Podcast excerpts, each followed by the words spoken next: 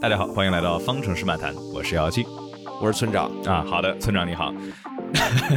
幺七你好，那这一场美国站熬完大夜之后回来，我们也是先请大家可以在这儿用弹幕给这场比赛，或者说整个美国站的周末打一个分儿，觉得这个有多精彩、多好看。那村长你觉得呢？这一场或者这整个周末吧，六七分吧，六六六分偏六分，六点五吧，哎，就及格，差不多也就这样。好像确实是勉强及格，特别是周六的这个冲刺赛啊，反正当时看完了之后就就没有任何看正赛的动力了。但是到头来可能反而是这个冲刺赛把我们的预期给压低了一点。这个正赛吧，这么想来还算不错。对，主要靠衬托，现在都靠衬托。好的，那所以说我们也是知道阴间的比赛时间啊，我们的话也先给大家来去大概总结一下这整个周末都发生了什么。我们就先从周五来说吧。好，在那个周五呢，我们迎来了排位赛。那排位赛的重点呢，就是阿隆索啊，为什么呢？因为他被淘汰了，在 Q 一和斯特罗尔一起，啊，终结了自己本赛季连续进入 Q 三的记录。这次直接连 Q 二都没进啊，搞不清楚是怎么回事儿，大概是因为车太烂了。然后我们都很担心阿隆索的心理状况，因为他已经不知道是职业生涯第多少次经历这种被车队看着眼睁睁的车队坠毁的这种情况了。好啊，那么这里有一道题送给观众朋友们，完形填空。这个时候，这个排位赛的 Q 一阿隆索被淘汰啊，我们应该 quote 阿隆索的哪句语录呢？好，现在大家发挥一下。嗯，你要你要给观众们这个，呃你你啊你 你不应该一个来点让他们来点可以回答一下选项吗？对对，这个哎呀，头哥的语录实在是实在是太多了，但我觉得这块儿最 GP Two Engine 对吧？啊，嗯我觉得这块儿的话就是来去做一个小替代，最适合的还是那句啊，The car feels good, much slower than before.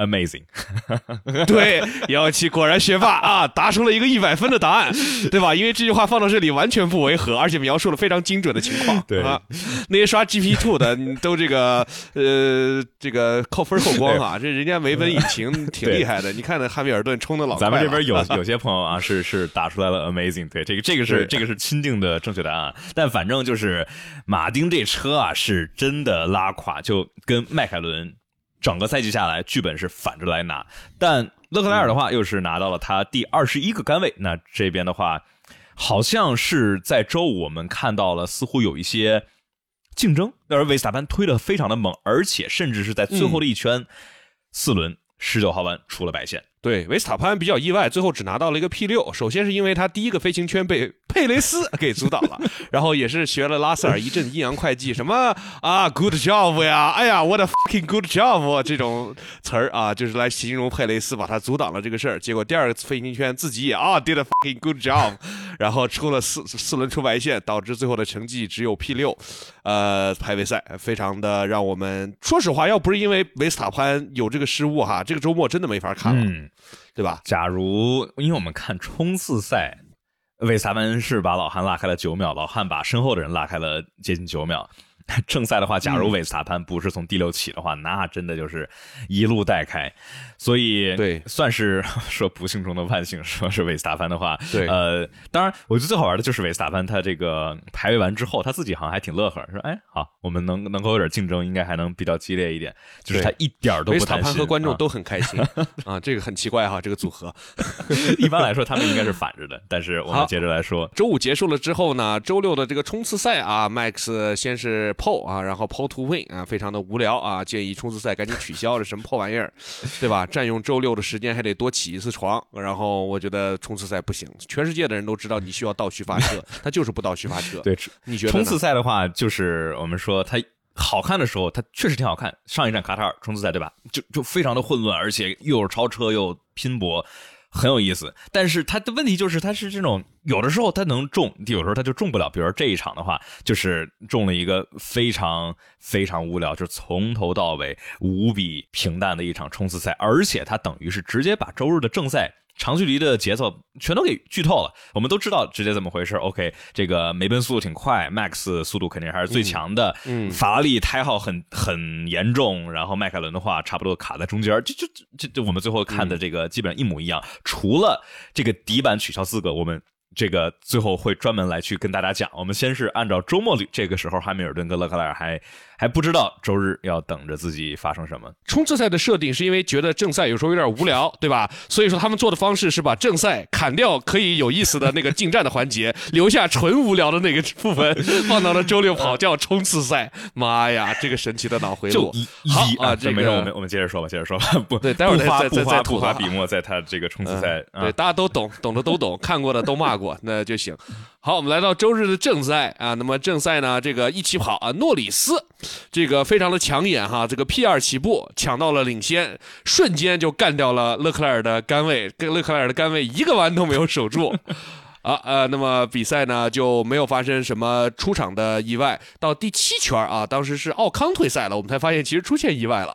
啊，是奥康跟皮亚斯特里当时撞了一下，导致这两个车手就都退赛了。那我们这里可以着重说一下奥康哈，他是今年退赛最多的车手。哎呀，真的是有点倒霉，仿佛上把上个赛季所有的头哥人虽然走了，但是霉运全部都加在了奥康的身上，让他一起承担着啊，很惨。然后呢，很快啊，汉密尔顿跟维斯塔潘就在第十一圈的时候过掉了两辆法拉利，哈，到了二三位。法拉利这个杆位呢，果然就跟这个津巴布韦的货币一样，啊，非常的不值钱。二十八圈啊，Max 呢非常轻松的超越了诺里斯，领跑比赛啊。那这个呢，应该是本赛季相对来说很晚的 Max 这个夺冠的圈数了，对吧？到了二十八圈才拿下了本场比赛的胜利，可以说是不及格的表现。那么想必 Max 这个这个周末的 Power Ranking 可能又是一个六七分的结果啊。嗯，但是呢。呃，诺里斯在之后有一个小小的值得说到的，就是他进站啊，换了一个二点零的胎，结合上上一场换了个一点八。最近迈凯伦的换胎确实不错啊，尤其是跟紧接着迈维斯塔潘立马进站，但是他只换了个三点三，比起来很大的优势啊。当时 Max 还在车里面一边换胎一边摇头，虽然只有短短的三点三秒，但是摇头那个镜头特别的这个显眼。是的，这个在一般呃过去的几年里头啊一。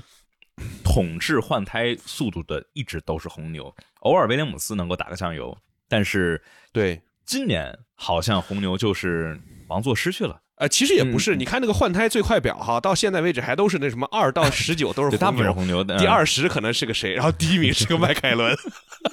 对，但是迈凯伦这场又插回来了一个位置，非常不错，两秒换胎。但是呢，这个两秒的换胎并没有能够拯救诺里斯的比赛啊。汉密尔顿呢，其实确实是快，这场比赛呃，虽然说轮胎策略上面呢是有一些失误吧，算是他在第一停的第一次进站的时候有点慢，导致被后面 undercut 掉了。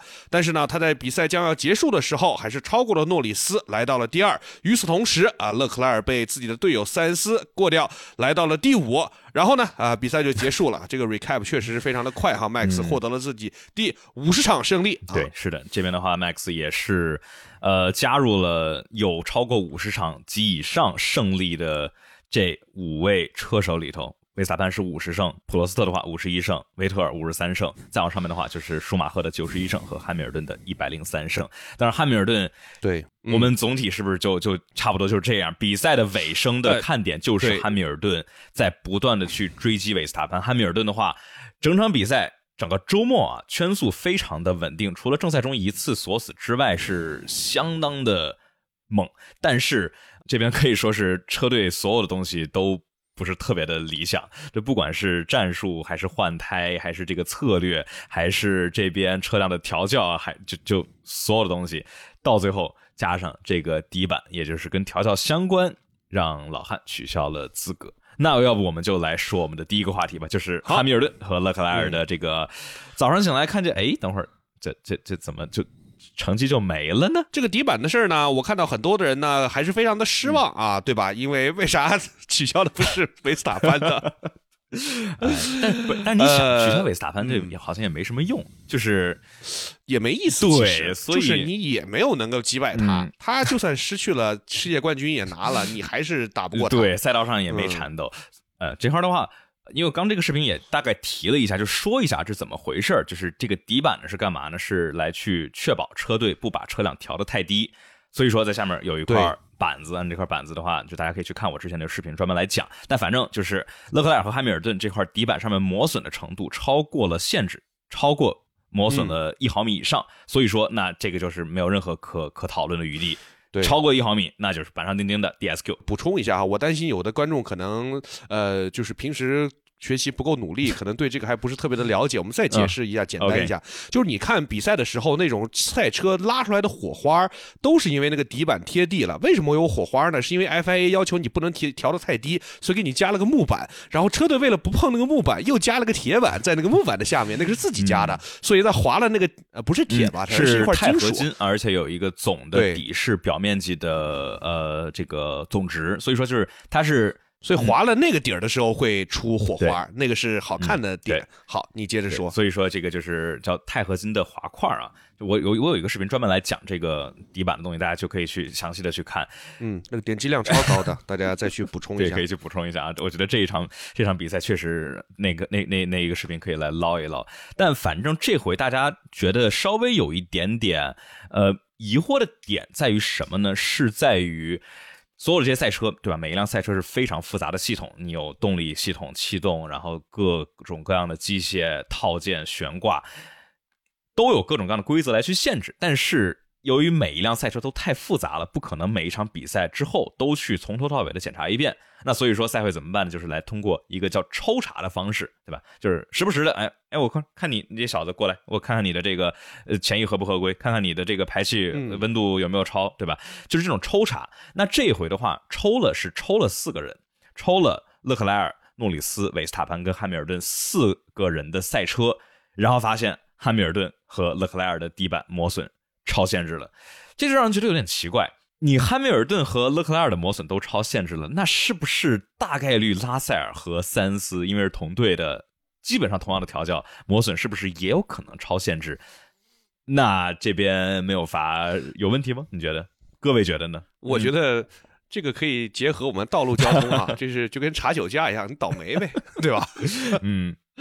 呃，确实是抽查。我觉得这个这个事情呢，我觉得在我的角度来看没什么问题，因为它规则是写的很清楚嘛，是抽查。那你运气不好被抽中了，那别的没抽中，这个事业上面的 偶然和运气的事情还是很多的。那我们拉塞尔已经够倒霉了，对吧？好，偶尔走运一次，我觉得也挺公平的。好不容易走运一次，人家说这个拉塞尔车现在在赶紧赶紧跨过墨西哥的边境啊，对，转运的时候底板底板啥丢了啊？对，所以对。呃，所以这个东西吧，就是确实是这样。然后规则上面写的是什么呢？就是这个是 random 去抽查。那 random 这块并不是指完全随机，而是指可以在队伍不知情的情况下，我们肆就肆意的来去说叫来去进行检查。那这边的话还有一个点，其实就在于，呃，我这儿也看到一些消息啊，写的是赛会其实有可能已经是。对于汉密尔顿和勒克莱尔的车辆的车载和他们的数据是觉得有这个嫌疑了，所以专门来去进行了一个抽查。这个的话，我觉得也是一个有可能的点，也是他们完全有权利来做的。就是这个叫什么呢？就是当车辆出现一些可疑的行为的情况下，那赛会一定会去检查。还有什么情况下是比较可疑呢？比如说你比赛跑完，你车停那儿了。那对吧？那不就得去看看有没有一升油？对，差呃，所以说之前二一年的话，这个匈牙利维特尔的领奖台就是这么丢的。那当时塞恩斯嗯捞了个领奖台，这回塞恩斯哎还捞了个领奖台，这个塞恩斯运气非常好。但是这个检查到底有没有针对性呢？那我们就可以来看一下今年所有的车队底板的检查抽查。勒克莱尔和拉塞尔是一共被抽到过三次，维斯塔潘、诺里斯、霍肯伯格、汉密尔顿和塞恩斯被抽到过两次，阿隆索、周冠宇还有奥康是各被抽到过一次。所以说看起来勒克莱尔跟拉塞尔是老被抽，拉塞尔之前也是被抽过，而且的话就是这个底板抽查，它不是每场都有。比如说这个卡塔尔、比利时、日本站其实都没有抽，一个一辆车都没抽。但是蒙扎、荷兰、新加坡还有这一站美国站就都有抽查。那车队方面呢，有没有一些针对性比较强的数据结果呢？车队方面的话，我们就看今年的话，看起来是法拉利跟梅奔啊是这个比较被针对。法拉利和梅奔都一共被抽到过五次，哈斯、迈凯伦和红牛是一共被抽到过两次。那阿罗、Alpine 和马丁呢是只被抽到过一次。所以说这种就是。呃，我觉得也算是合理。赛会的话，它有些赛道，比如说在这个呃新加坡，比如说在美国站，由于这个赛道特性啊，它有很明显的颠簸，所以说赛会知道这些车都会很卡着边儿，他们就会来去尝试抽查。那比如说像这个呃卡塔尔啊或者日本站，理论上来讲都不会调的特别低，所以说赛会自然就没去冲。这种就是因为随时都有抽的可能，那车队理论上就都不能掉以轻心。嗯，我觉得这是对的，多抽一抽 挺好的，让这帮家伙老实一点。对，但是呢，通过这场结果，我们也可以发现啊，那红牛的赛车的特性呢，也基本上被观众朋友们都拿捏清楚了哈。这个维斯塔潘的速度确实是很大程度上来源于他们这个很低的调教，一旦抬高，它的速度的损失是直接跟法拉利、梅奔齐头并进。嗯，就是只只是能够赢这几秒钟，对吧？而不是拉开二十秒，他还是赢的，而且他还是有一直有这个刹车的问题。所以说，呃，这个的话，呃，Marcus 应该是刚刚发了一篇文章来大概分析了一下，就是说红牛啊，为什么这两年这么的强势？很大一个原因还是跟他这辆车能够做到非常低的离地间隙，但是不跳，就是它的很复杂的气动以及悬挂的机械结构设计相配合，所以说能够做到车又低又稳。所以说性能非常的好，其他的车队调到这么低的时候，已经开始出现海豚跳了，所以说就得被迫调高，所以说还没有出现，就还没有遇到过这样的工况啊。那红牛的话，估计是一直在解决和去尝试了解离低的时候我们木板的磨损的程度，所以说他们有这样的相关的经验。其实，在比利时站就有嘛，当时比利时站 Max 跟 Checo 都是有这个。工程师跟他说：“你过 All Rouge 的时候要抬一脚，对吧？来去防止，就是他没有直接说，但我们猜测也是来去防止木板过度的磨损。那么这就是本场的波澜不惊的比赛最后的一个小反转啊。然后呢，呃。”我觉得，反正让观众朋友们应该都不是很满意的结果。但是生活嘛，就是这样的。有可能你觉得自己够倒霉了，最后还会被更恶心一下 啊！但如果你的生活遭遇了不幸，那么你需要多多获得一些快乐。那么快乐从何而来呢？当然是听我们的这个每周的呃复盘节目，可以获得很多的快乐。那么要怎么收听我们的节目呢？哎，各位朋友们可以在各大的播客平台上啊，都能够来找到我们的节目，搜索“方程式漫谈”，大家。假如在苹果播客或者喜马拉雅平台上面收听的话，可以给我们来一个五星好评，给我们多提提建议，而且最重要的是帮我们多去推广分享一下，对吧？假如有看 F 一的朋友，你可以跟他说：“哎，你听说过方程式漫谈吗？对吧？”这样的话来去安利安利。对，我们要使用这个金字塔这式的这个传播途径，多多发展这个。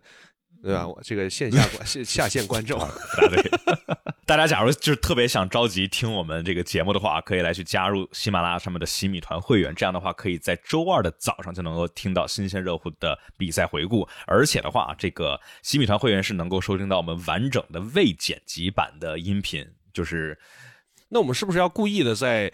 这个前面跟后面多说一点骚话，然后以吸引大家去购买这个洗米团的可以啊，可以啊。我觉得这也不太好，但是这个这种事情吧，谁知道呢？你得去听了，你才知道。对，像过去的有一些有一些这个经典的薛定谔的洗米团，经典一些经典的梗啊，是这个看了直播或者听了未剪辑版的朋友才能够知道的，对吧？对，你不买你是不知道有没有的，说不定确实没有，但是对吧？你也是满足了自己的好奇 心，所以好奇心还是值每个月多。多少钱？现在现在的话，这个第一个月应该就就是四块钱，所以说是呃，总体来说比较划算。这是我定的最低的档啊，呃，对，所以说我们给自己的广告打的差不多了，那打完自己的广告就该拷打一下法拉利了。好久没有拷打他了，对，好久没有拷打法拉利了哈。这个好看，今天能不能融个刘耀进去？我们来说啊，这个首先在排位赛的时候就出现了一个非常经典的。这都不叫经典了，就是都不意外。呃，我觉得挺意外的，就是虾米还能整出新活来，还挺搞笑的，对吧？属于非常那那个老套的手段，但是写出了新段子。嗯，对，就是在勒克莱尔获得了杆位了之后呢，这个虾米啊，他的这个工程师说话因为很慢，然后他刚一冲线就跟他说啊，什么 left deleted，Max Verstappen，然后。把勒克莱尔吓傻了，然后就在电梯里电电梯里不是电台里开骂，说你傻你傻逼你傻你傻逼，对呀，你能不大喘气吗？你下次能不能先说谁，然后再说他干嘛了？别先说我刚拿了杆位，你跟我说 left deleted，啊 left deleted，对 left deleted for Verstappen，就是你这个真的是你就跟说指挥倒车倒倒倒倒倒倒倒倒倒过了。一个一个原理，对吧？所以说 这种就是，哎，我真的在想，开开开玩笑的，你开。哎呀，这边我我觉得 Zavi 他有什么勒克莱尔或者这个瓦塞尔的把柄，还是怎么着的？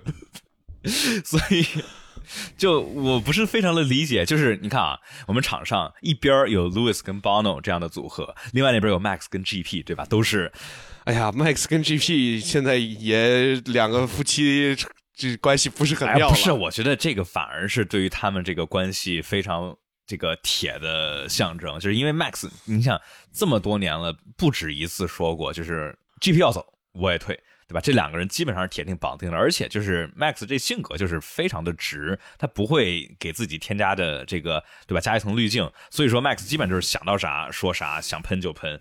那 GP 的话，我觉得以他的这个。个人能力确实是能够把 Max 给拿捏的很好，但是勒克莱尔跟 GP 这边跟另外那两队一对比吧，就是啊，这个听的就让人头大。嗯，好，其实做的是差不多的事儿，但是因为成绩差距很大，导致对对方大家对他们的解读就完全相反。哎，总之呢，这个勒克莱尔虽然说活过了。啊，这周五啊，他这次周六也没活过。反正这个星期天呢，依然是非常的悲惨。我觉得这里，呃，到时候剪辑的时候，麻烦呃给这个勒克莱尔的星期天加一段这个哀乐的伴奏啊。啊，这个我还专门为他写了个悼词，叫什么来着？嗯，来 说这个这个上帝呢，在创世纪的第七天，说大家第七天了，来休息休息，干嘛呢？来看勒克莱尔的 No No No。啊，这个勒克莱尔呢，就像是铁铁佛寺的这个半个耶稣。为什么是半个呢？因为他主要负责被钉在十字架上那个部分，他们不负责复活的那个部分。啊，OK，对，他就总是被钉在十字架上，然后三四就复活了。对，复活的好像好像走歪了啊。USC 二三看看能这个弹出来怎么一种哀乐感。哦，我又想到了一个这个呃，临时想到了一个这个 说上帝这个。就是包袱要三翻四抖，或者上帝这个，呃，跟铁佛寺们说啊，这个第一天怎么怎么，第二天怎么样，然后第第七天怎么样，然后铁佛寺等到了第什么五千三百多的天，还是没有等到上帝给他的这个救赎。刘耀，这里可以 Q 一下啊，多少来着？五千？就得等刘耀拿 拿起手机，然后打开这个 Days Matter 啊。这个铁佛寺的圣经是一个特别厚的版本，因为里面记录了五千多天的事儿。好，呃，这个，而且呢，本周末法拉利啊，它不光自己是周六车队，它连这个整个法拉利阵营都变成了周六车队，啊，所有的法拉利的赛车。本赛季都表现出来了，周六远强于不是周六哈，就是排位赛远强于正赛的表现，对吧？这个霍肯伯格就不用说了，勒克莱尔对吧？这个阵营的老大，包括连本周的这个小周和博塔斯也纷纷，对吧？小周在那个周排位赛完了之后，还兴奋的发了个说：“哎呀，只差了零点零二幺二还是一三啊，就能进 Q 三了。”结果这周日拉的呀，是根本看不着，就前面的人都罚光了，还是没进积分区。哎，确实，法拉利阵营真的是那个长距离节奏啊，不知道是什么样的一个毛病，但反正，嗯，我们就这还是勒克莱尔的第一百场啊，法拉利的比赛也是非常有纪念的意义啊。他在第一百场的比赛是没有任何的收获，拿到了零分啊。对，而且这样的话，这个我觉得今年勒克莱尔一百场加个零就变成了一千，也就是为了纪念 S F 一千来这个特别的本周的表现啊，有点强行了哈。但是就是这样的法拉利的段子是说不完，强行了一点。对，不是你考虑到法拉利的这各种数字，你硬能凑出来这个七零到七一，然后接到七五，然后凑到九零，然后又回到二一，对吧？就是你数字肯定能找到，肯定能够找到该有的关系啊。法拉利，你乱给车起名儿，那么比赛你就乱给你发分儿。法拉利的比赛是抽卡式的，上一场啊二十五，下一场零，冲刺赛拿分了。对对对，啊 OK 拿了拿了拿了，那我们恭喜这个正赛也没拿嘛。对，但是这么样来看，勒克莱尔在年末的时候很有可能这个积分就追不上塞恩斯啊，就是是职业 F 一职业生涯中第二遭啊，而且两次败在塞恩斯手下，这就会比较的嗯。对，说到塞恩斯啊，刚才有提到啊，塞恩斯，我发现塞恩斯如果是一个超级英雄的话，他的超能力就是可以通过不，他就不上领奖台的方式登上领奖台，啊，这爵士队是一个非常有价值的技能。希望这个塞恩斯的只有塞恩斯塞恩斯的能力就是超级没有存在感，就是他总是能够极其没有存在感的登上领奖台，对吧？就大家想一下，我这例子就是嗯二零二一年的阿布扎比站，记得谁是领奖台上另外那个人吗？对 对对。当塞恩斯在怒斥这个比赛结果的时候，很多人都说你跟你有啥关系？塞，我领奖台啊，我我我要是那当时我其实我万一我我我我有可能夺冠的，你们别忘了好吗？对，然后再加上对吧？我们嗯说塞恩斯的第一个领奖台，二零一九年的巴西站，就是因为老汉的五秒钟发誓，哎，在这个嗯那边香槟都喷完了，塞恩斯捞了一个领奖台。然后呢，二一年的匈牙利站啊，维特尔的这一个呃，也是由于油量的问题被取消资格，塞恩斯赛后嗯。莫名其妙捞了一个领奖台，这回的话又是啊，那个老汉跟勒克莱尔罚没了之后，塞恩斯哎又上来了啊，所以对，原本我们以为呢这场比赛勒克莱尔能回到勒老四的位置，结果刚待没多久，比赛结束时候变成了勒老六啊，结果变成了勒老零啊。对这个说起勒老四呢，上周也有一个比较有意思的数据，就是有一个媒体发了一个叫做 “Most Marketable Athlete” 最有市场营销价值的这个。榜单里面啊，那么有四位 F1 车手上榜，第一名啊是汉密尔顿，第二名是维斯塔潘，第三名啊不是勒克莱尔是诺里斯，然后勒克莱尔是呃位于第四啊。现在勒克莱尔的商业价值居然还没有诺里斯高了，这个确实是勒老四太稳了。嗯，各位觉得呢？你们最近应该也看到了很多的这个，我看很多人都在这儿分享什么，有人在小红书还是在哪儿，在那儿呃搞了个活动，叫做 F 一打卡点，就是在各种商场里面啊，什么找这个 F 一车手代言，有呃万国表，有可以看到汉密尔顿跟拉塞尔，然后呃勒克莱尔应该是可以在那个 APM 那个手势啊、嗯能够找到勒克莱尔，然后诺里斯呢应该是有人我看到发那个 Tumi 啊，Tumi 是这个迈凯伦的上海机赞助商，所以可以找到诺里斯在五道口购物中嗯心一楼有一个卖表的，我看到过加斯利拿着个蒙扎的奖杯，我忘了是哪个品牌了。是那个卡西欧吧？小红牛吗？哎，不对，Alpine，不不不不，是之前之前的之前的还在那应该就是卡西欧啊。卡西欧是小牛的赞助商。嗯之前，对嗯，所以说这个还是蛮有意思的。这个国内也慢慢，当然小周也 Lululemon 经常能够见得到，所以。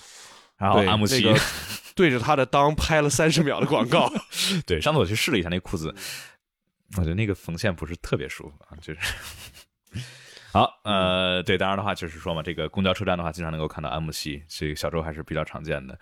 所以说，我们这边法拉利其实说的也差不多了。然后这是这这好像是我在群里头看见，我觉得非常棒的，也就是勒克莱尔现在的话已经是集全了 Pole to Win、Pole to DNS、Pole to DNF、Pole to DSQ 啊，四大天王全都全都满了。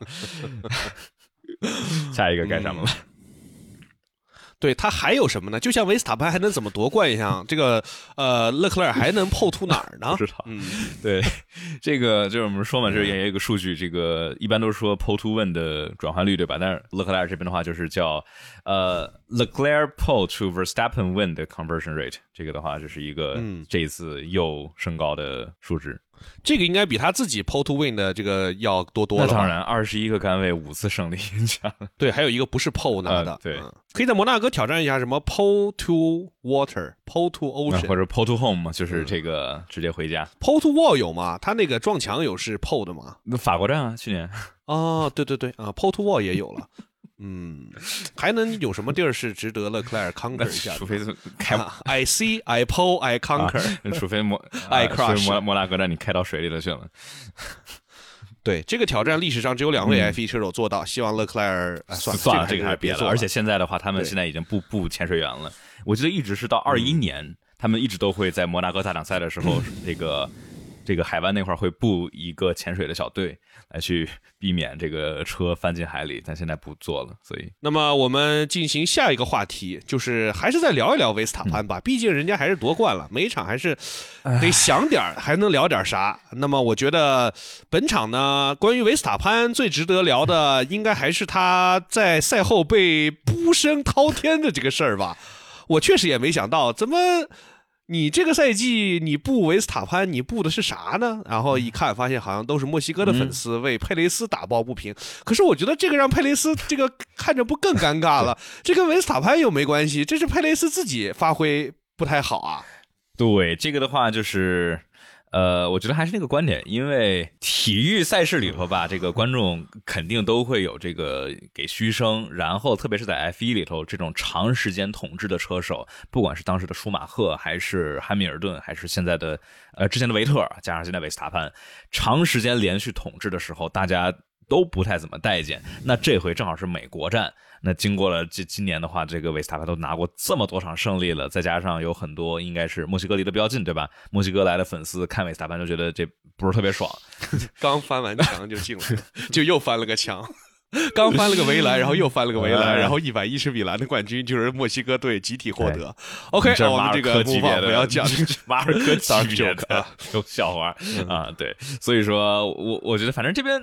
维斯塔潘好像还挺乐呵，就觉得啊，这个大家虚我就是还挺挺挺挺好玩的，因为确实有点尴尬，因为又是人家说，假如墨西哥站还是维斯塔潘胜利，然后这个佩雷斯连台子都没上怎么办？然后有人在有人在呃说，这个如果维斯塔潘胜利的话，能不能够让 Checo 作为红牛的车队代表去领那个车队的 trophy？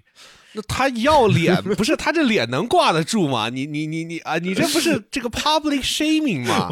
你这不是相当于这个什么毒贩子把那对对方对手给头砍下来还挂那儿对吧？展示的是啥呀？展示的是他被我们如何拿捏吗？我不知道，就我其实都在想这个玩意儿合不合规，但是好像确实是这个最后上去领车队 trophy 的是就是车队他们自己定，没有一个特别的特别确定的，所以。啊，是，就是也可以，但是我觉得这是人干不出来这种事儿。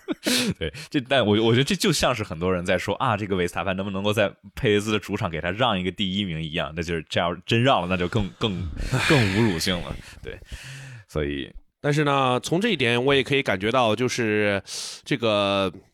体育的粉丝吧，往往虽然说体育会让你这个获得很多的快乐，但是同时也会让你很上头，做出一些很这个低级的举动，比如说，对吧？这个我确实实在想不出来，你嗯佩雷斯的粉丝你去布维斯塔潘，这只会让佩雷斯显得更菜呀，对吧？他又不是说，你说汉密尔顿跟佩雷呃维斯塔潘的粉丝互相布一下，毕竟两个人在场上真刀真枪干过的，对吧？你这个维斯塔潘下台，他们布我是为啥啊？佩雷斯，佩雷斯。我跟他没什么过节呀，我我没见过他。佩雷斯是谁呀？为啥跟我有仇啊？对，是吧？可能是这个一年，嗯，多久多久之前？一年到头都见不着几次，一一年前的吧。这个巴西站大家还没有忘。呃，那还导致了什么结果呢？这个两位呃车手的成绩取消啊，但是让这个一些主场的车手啊获得了一些。意想不到啊！天降馅饼啊！确实意想不到。就是首先得说，萨辛特这个周末加上卡塔尔，其实速度都还可以。卡塔尔的话是过了好多场，总算有一有一次是差不多能够跟上阿尔本的节奏，但是这个人家中暑了。这而我们就是说啊，这个我还是挺敬佩萨辛特能够在卡塔尔那样的一个环境下选择去退赛。这场的话，哎，是在一个足够 OK 的位置上面，然后天降馅饼让。呃，这是继三十年前迈克尔安德雷蒂在意大利蒙扎拿到的积分之后，三十年后总算有又有一次美国人拿到了 F 一的积分，拿到了宝贵的哦，say oh say can you see by the dawn's early light，在星条旗下这个高唱 啊，星条旗下。所以，所以说这个没有一只雄鹰飞舞过赛场是不合格的。我还专门看了一下，赛前居然没有战斗机飞过赛场，你看到了吗？没有啊，这感觉一点都不够老美。有这个直升机差点被这个烟花击中。哎，对不对？哎，对对对，不是不是，我我不是这个这个就美国国歌，这个我只会唱第一句啊，我很多的国歌都会唱第一句。我要为了证明我不是美分，我要唱一个，我还会唱加拿大国歌。Oh Canada, our home and native land。啊，好，洗白一下啊，那来来一个 F 一片尾曲。啊，F 一片，荷兰的国歌确实没听过词儿啊，听了这么多遍了，对，但是这个词儿确实啊，哎。你这是想到这个什么？马赛曲不会，不会法语啊？这个什么，就插一句，MotoGP 的说，这个周焕 Zarco 经过了一百二十场比赛，终于拿到了 MotoGP 的一次第一次冠军，然后结果上了领奖台，这个国歌没奏出来，这太难受了。他结果那哪国人？法国人啊，所以说马赛曲没做出来嘛可。能 MotoGP 的圈谱曲谱里面没有法国国歌，不是，他们之前还有法国拿过世界他们那只有冠军 A、B 啊面，A 面西班牙，B 面意大利。法国人就呃，暂时就两个人，对，但反正这确实比较尴尬。除了萨金特拿了积分，但就是我们说这一次积分不会有什么特别本质上的差别，但是对于萨金特自己的信心，肯定还是我觉得会有一些。我觉得没用，这个 我觉得嗯这个一个积分的获得还是很难让萨金特。就是我觉得哈，他这个赛季的表现，就是不管赛季续不续约，跟他这场的表现关系，我觉得都不算大，没关系。啊对对对，我是说对他自己个人的这种觉得 OK，至少拿了一个分儿然后而且更重要的是，他总体这个圈速、长距离节奏没被阿尔本拉开太多。因为之前我们说两三三四站之前，什么日本站啊，什么新加坡都拉开太远了，又而且又是上墙。现在的话，好像稍微稳定下来了一点点，但是我们就就再看吧。现在萨金特，我觉得算是一个。目前场上唯一的不太确定的因素，当然抛开红牛那一档子事儿，对，但是跟萨金特比起来呢，本场表现最突出的这个下游车手啊，还是角田嗯。角田确实牛逼嗯，这场比赛一第一是表现的好，这个全全全程吊打里卡多嗯，当然人家是这个大大病初，愈哈。而且啊，呃要插一个，就是里卡多的话，他在第一个 stand 之后的左前刹车脱风管是出现了一个损坏，所以说是进而的影响了整个车辆的平衡，所以圈速掉了下去。这个的话是在赛后我们得知的消息，所以说。不是一个很有效的评判两个人长距离节奏的呃对比，嗯但至少是看到里卡多依然完成了所有轮胎的测试啊，还是一个非常优秀的打工人。对，所以、对，所以以说就这场的话，我觉得就至少没看里卡多落太多，而且在冲刺排位中，其实排位还是胜过了小天。呃，嗯到头来，我觉得，呃，今年结束的时候，里卡多只要能够跟角田打平，我觉得红牛是很有可能来去把他踢掉佩雷兹的，因为红牛是有佩呃里卡多的模拟器数据的。而这个的话，我们在赛道上面，我们外界是看不见的，所以说，我觉得这边红牛那为啥不是角田呢？我觉得角田这个表现，因为角田虽然说单嗯从这一场因为角田不好的天花板不够高，而且霍纳不是特别喜欢他。你这个啊我不同意，你这动不动就默认天花板。我就是因为 天花板确实不是 你这是呃啊恶意重伤别人。因为我们外界是没有办法来去角看数据田的天花板啊都挺啊高的呀，姚明的天花板一般不高脚田。离离天花板比较高，对，就是还有呃我的观点是我们外界是完全没有任何的数据能够来去评判车手的实际实力的，所以唯一能够来去判断的就是车队对于这些车手的评价。那呃我觉得最有说说服力的一个点就是今年的话，德弗里斯都有大牛车队的定制座椅，而角田没有，就说明如果 Max 或者佩雷兹其中一个人伤了或者病了，上去顶的是德弗里斯，在之前啊，而不是角田。所以说是不是因为德弗里斯跟角田的那个座椅是可以通用的呢？不是这样人，这样身材也不是特别一样啊，对吧？啊，不是都一米六左右吗？这德弗里斯还要稍微高一点的。嗯好，咱们说了角田的天花板，嗯对，所以说，而且我们这个也是有一些一定的这个新闻啊，这边是这个霍纳对角田的评价，就是还是感觉更多的是为了去取悦本田而将他留在这里，所以我觉得红牛这边没有对角田一个特别长远的考虑。嗯好，那就你说是就是吧，我们拭目以待吧。这现在也不好说。但是嗯我觉得不管角田跟里卡多还是佩雷斯都不行，没用。嗯这这三个人，我觉得顶多跑出差不多的啊，水平。我我我也认我也这么认同，对，就是 他们现在缺一个皮亚斯特里，至少是皮亚斯特里。啊嗯不是皮亚斯特里，我觉得现在已经是很高的评价的水平了，所以说至至少嗯，对呀、红牛需要的就是一个至少要比较高水平的评价的车手才够你用。说换嗯对他现在阿尔本来都可能不一定能够得上这个需求了。而且毕竟阿尔本当时是嗯跑过的，尽管啊，这个我们说是很久之前了。OK，那所以说。拭目以待，红牛这边至少得等到墨西哥站之后才能够 确定，呃，佩雷兹的呃明年的问题。当然，这个周末其实也有很多关于红牛内部的权力的斗争，马尔科跟霍纳，对吧？我觉得那都是假新闻 啊，啊，就就是有可能是有那么一点泥端端倪，但是呢，我觉得主要是因为休赛期媒体没得写了，所以强行找一点儿。嗯，对吧？这个非把人家马尔科跟霍纳架到对立面，人家拿一起拿了那么多冠军呢，对吧？这个，而且你说霍纳，你着什么急啊？老头八十了，你还真能就那你看 Bernie 那不也他他能到？他能干到多少？看 Bernie 这确实，现在这个老龄化的问题确实比较严重对吧。这个是老九十多岁人都行，嗯，嗯，所以嗯，好，那我们先这个聊一下其他的话题吧。我们 这场比赛呢，在转播的时候出了一个小的事儿哈，我觉得还是比较能够这值得像一个预言一样，值得我们学习一下的。就是当时汉密尔顿超过诺里斯的时候呢，镜头给到了看台上有一个女粉丝，是个梅奔车迷，跟旁边一个男粉丝是迈凯伦的车迷，然后那个女粉丝就显得极为高高兴，然后跟人家显示，哎，你看我们把你超了吧，哎。结果呢，就因为这个画面，导致了这个各个平台上面开始说啊，你看看这个，第一呢是是喷什么啊，你看你们美国人素质这么低，然后还有喷你们，哎呀，梅奔的这个车迷素质真低，反正喷什么的都有，就是。完全就是看图开始写作文啊，对吧？这个开始脑补自己的想法，结果人家哎抛了个视视频，说了人家那个梅奔粉丝是那迈凯伦粉丝他妈啊，人家那是家庭自己闹着玩儿，你上来就给人扣帽子，傻了吧你？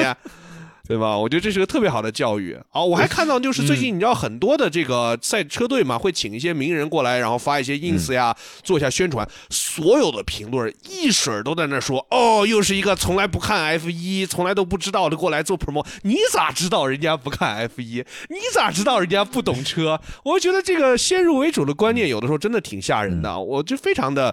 我光我自己我就知道有几个名人他是真的很喜欢 F 一、而且就算他不喜欢 F 一，跟你有鸡毛关系？人家就不能喜欢喜欢嘛？对啊，那得尝试一下嘛，那总得有一个从零起步的过程。那哪对啊，你有那一百万粉丝给车队引流吗？那车队那那那那那那那研发的花的钱，你你不靠这个，你你给出吗？我的妈呀！对啊，不过还好，我觉得这些主要是在外网，为什么呢？因为我觉得确实这个老外吧，因为这人数数量比较多，不像我们中国的 F 一都是精英群体哈，是吧？各位精英们。而且我跟你说，这种事情最容易就发，我有点上头了啊，但是我要骂完。这种事情最容易出现在 ins 上面，为什么呢？因为这帮人就为什么样的人天天在 ins 上逛，就连字儿都看不懂，只看得懂图的。好啊、呃这个我们点到为止，点到为止哈。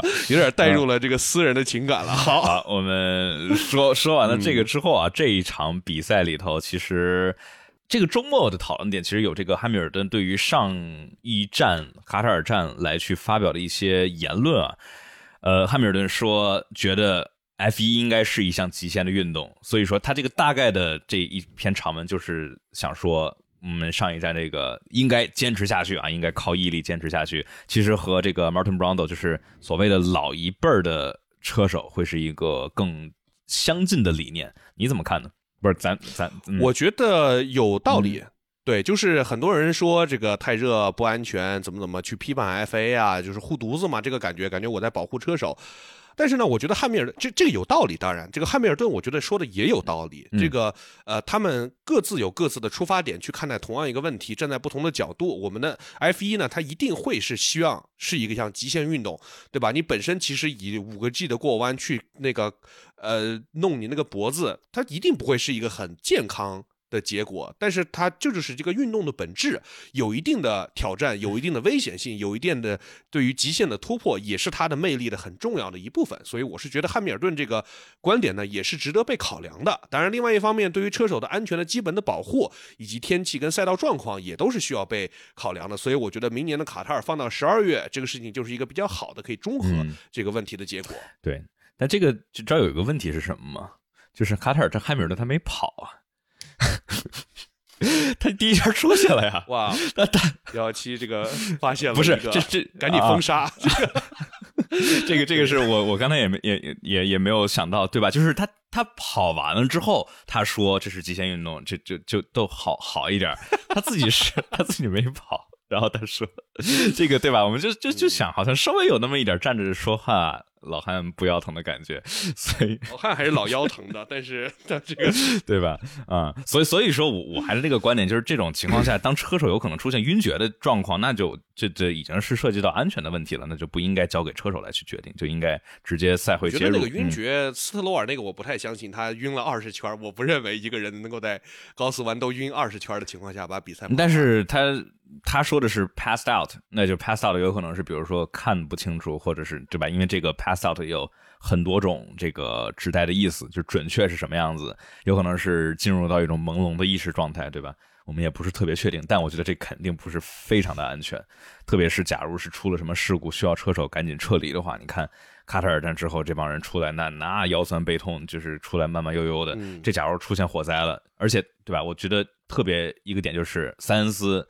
那确实是燃油系统有泄漏。那假如出现火灾的时候需要快速七秒之内撤离的话，你车手都这状态晕了乎乎的怎么办？我是觉得，当然我这个问题呢，就是在你的这个加加一点点哈，就你这个场景的设置之下，我认为一个车如果撞了墙起火了，应该那个车手即使再热也可以立马清醒，然后 不是不是，他是但是的话，你假如进到热射病的状态的话，你的大脑的机能就会下降，你的处理能力和你的身体肌肉的反应能力都会有一定的下降，所以说。当进入到这个非常高温，比如你的身体的核心温度上到三十七、三十八度以上的话，你整个人就是就是像咱们这样，就脑子已经懵逼了。有道理，对，我们现在还好。但我突然想不通的是，为什么卡塔尔都是沙漠，却能有百分之七十的湿度？但是在海，这个离海不算特别远，对吧？我也我其实也不知道，它白天其实有没有这个地理大佬给我们讲一讲，为什么会有这种那么高的湿度，还都是沙漠的情况？对，因为因为巴林没有这样，对吧？我们之前去巴林或者阿布扎比，阿布扎比人就在海边，但湿度也都还好。卡塔尔的话，我就是看那天那个，因为没有赛道的直接的图那个表，但是有多哈，因为反正卡塔尔赛道就在多哈边上嘛，那个湿度就是周五、周六都还行，但是周日的话，咔咔咔咔涨到百分之七十多，所以就非常非常难受。好吧，那说起这个对于极限情况的忍耐呢，就不得不提到这个有一位优秀的车手，对吧？Kimi 啊，他从来不喝水，但是想喝的时候也没有了。那这个 Kimi 呢？今天大家已经看到这个新闻了哈。这个 Kimi 代言了这个极氪零零一 FR 啊，我觉得这是个非常令车迷们开心的消息，说明咱们第一，中国的厂商愿意去做一些非常纯赛车化的营销，而且还看中了咱们 F 一的这个市场啊。那而且我觉得呢，这个 Kimi 这个至少啊，他来代言一辆车的话，可能不会像很多人吐槽的车评人嘴里没实话，Kimi 的嘴里他不会说谎话，对吧？他可以不说话，但是他不会说假话。对。确实是这样，对这边的话，嗯，呃，我觉得也也是可以挺期待一下这边的话能够有这样的这种 F 一的车手，因为之前的话国内是真的没有嘛。你说顶多是阿罗，之前 Lotus 的发布会请过巴顿来站台，但是也不是一个说起 Lotus 也都是吉利的公司哈。对，那这这话就要说到啊，当时的这个一二年时候，啊，对吧？都是都是吉利旗下，当时欠的钱欠的钱什么时候还呢？啊，对，但是那吉利也可以说啊，那那欠钱的是莲花，跟我路特斯有什么关系，是吧？啊啊，确实有道理啊，对吧？因为其实啊，说你要找说到你要找的是鲁迅，跟我周树人有什么关系？对对对对对，这莲花它为什么在中国不叫莲花，叫路特斯？它真的因为莲花在中国被抢注了。莲花是好像是南京的哪个汽车公司当年是有莲花这个品牌的呀，所以它用不了莲花这个名字。我确实这个考虑到母语羞涩的情况下，你叫莲花好像确实没有路特斯好听。总之呢，我们可以期待一下，看看这个极氪零零一 FR 这个车在 Kimi 的手里能够玩出什么样的花活来。这车我觉得。呃，我们可以小小的讨论一下哈，这车听说定价大概要七十万，但是七十万去买这样一辆车，你觉得这个市场大吗？市场肯定不大，但是你有七十万会考虑零零一 FR 吗？它虽然有零点二点一秒的零百加速和四个电机，嗯，我我没七十万，所以说好像这个也没法特别好的设身处地的去想，但是呀，这个。我觉得肯定还是会有的，去筛出来一部分这个希望，比如说来去支持国产，然后想要有纯电，但是又有很强性能，同时有很强这种 呃品牌运动基因的赛车。所以我觉得，嗯，还是还是可以的。因为我我的话，其实我对于赛车，我对于汽车的绝对的这个性能的追求，并没有特别的强。所以我觉得七十万的这个价位有很多的那种非常 stylish，就是有范儿的车可以选。零零一呢，就感觉你开在街上确实跟那个别的零零一没啥区别哈。不过既然有人为什么本田 Type R 充值信仰呢？那我觉得，为什么极客不可以呢？啊，也对。对，我觉得我们其实很应该期待或者鼓励国内的车厂们尝试来做这种。更高溢价的，因为你要做更高的溢价，才能把品牌的形象、跟价值、跟故事给讲出来。哎，我们也可以讨论一下，观众朋友们，你们觉得就还有什么 F 一车手可以代言什么这个国产的品牌呢？代言国产品牌，你说这个车辆的品牌是吗？对，呃，小周代言阿罗算不算啊？对啊，我就刚才就想提的就是这个嘛，就是对吧？小周的话，阿罗这是算是拿 F 一车手来卖车，呃，而且确实这两年我还觉得阿尔本可以价廉物美，而且还有这种中国的这个关系在这儿，是吧？嗯，我觉得阿尔本就很适合代言个什么，哎，我觉得那个什么 引爆，那个 R 好像对吧，也是性能车，而且这个估计 marketing 市场营销成本不是很高的情况下，考虑一下阿尔本啊，我觉得蛮合适的。就是我们这周也看到，呃，各位不知道有没有刷到，就是这个法拉利的电影《Enzo Ferrari》这个电影出了预告片儿啊，我因为我各位观众朋友们应该都很了解，我跟姚老师嗯都是这个狂热的电影爱好者。所以呢，这个不知道你们怎么看的这个事儿哈，反正 Adam Driver 是我最喜欢的演员之一吧，啊，我就记得当时那个那个谁，呃，那那个那个 John Oliver 啊那个嗯脱口秀主持人就。他也特喜欢 Adam Driver，他就之前，反正几年前吧，他在节目里面没事就要提，希望就是 Adam Driver 来这个 fuck him from behind 这种这种词儿，就非常 A 的一个这个嗯嗯这个这个演员啊，而且他这个名字 Adam Driver 啊，非常适合来演赛车电影。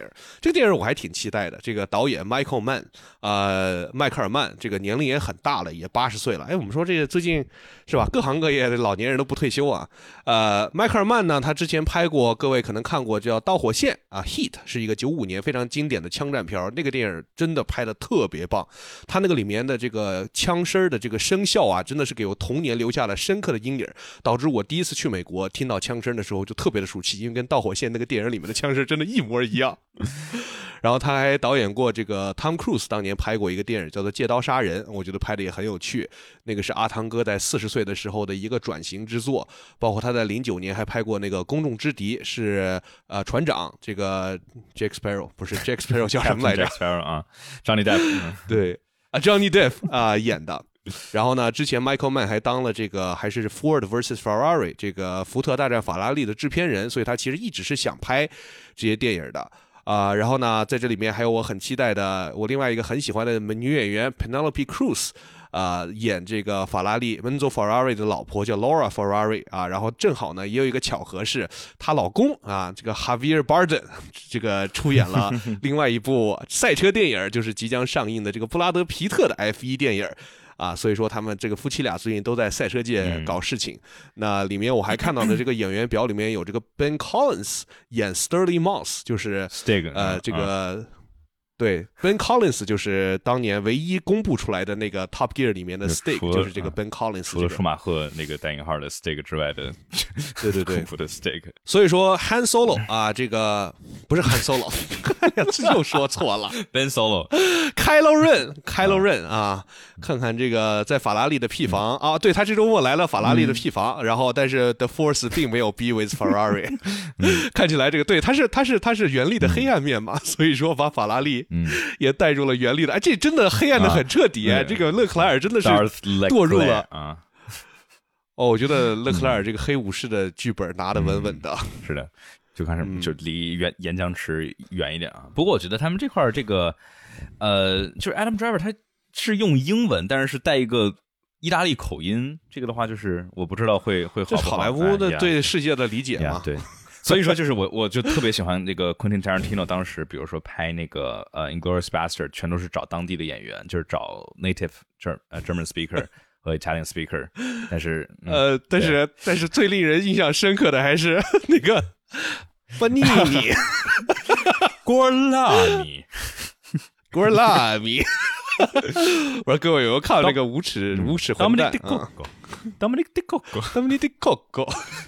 就是美国人只会怎么假装自己是意大利人，那这个 这段剧情太经典了。这把美国人不会就只会说英文的这个东西给讽刺的淋漓尽致。嗯好，那我们的补充话题是不是也 也说的差不多了？那在最后我们进到这个 S C 的互动环节啊，最后再给自己打个广告。大家假如在苹果平台或者喜马拉雅上面收听的话，麻烦大家给我们来个五星好评。想听抢先听版本的话，西米团上面开会员的话，周二早上就能听到新鲜热乎的比赛回顾。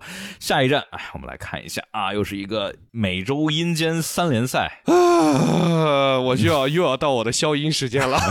Fuck me！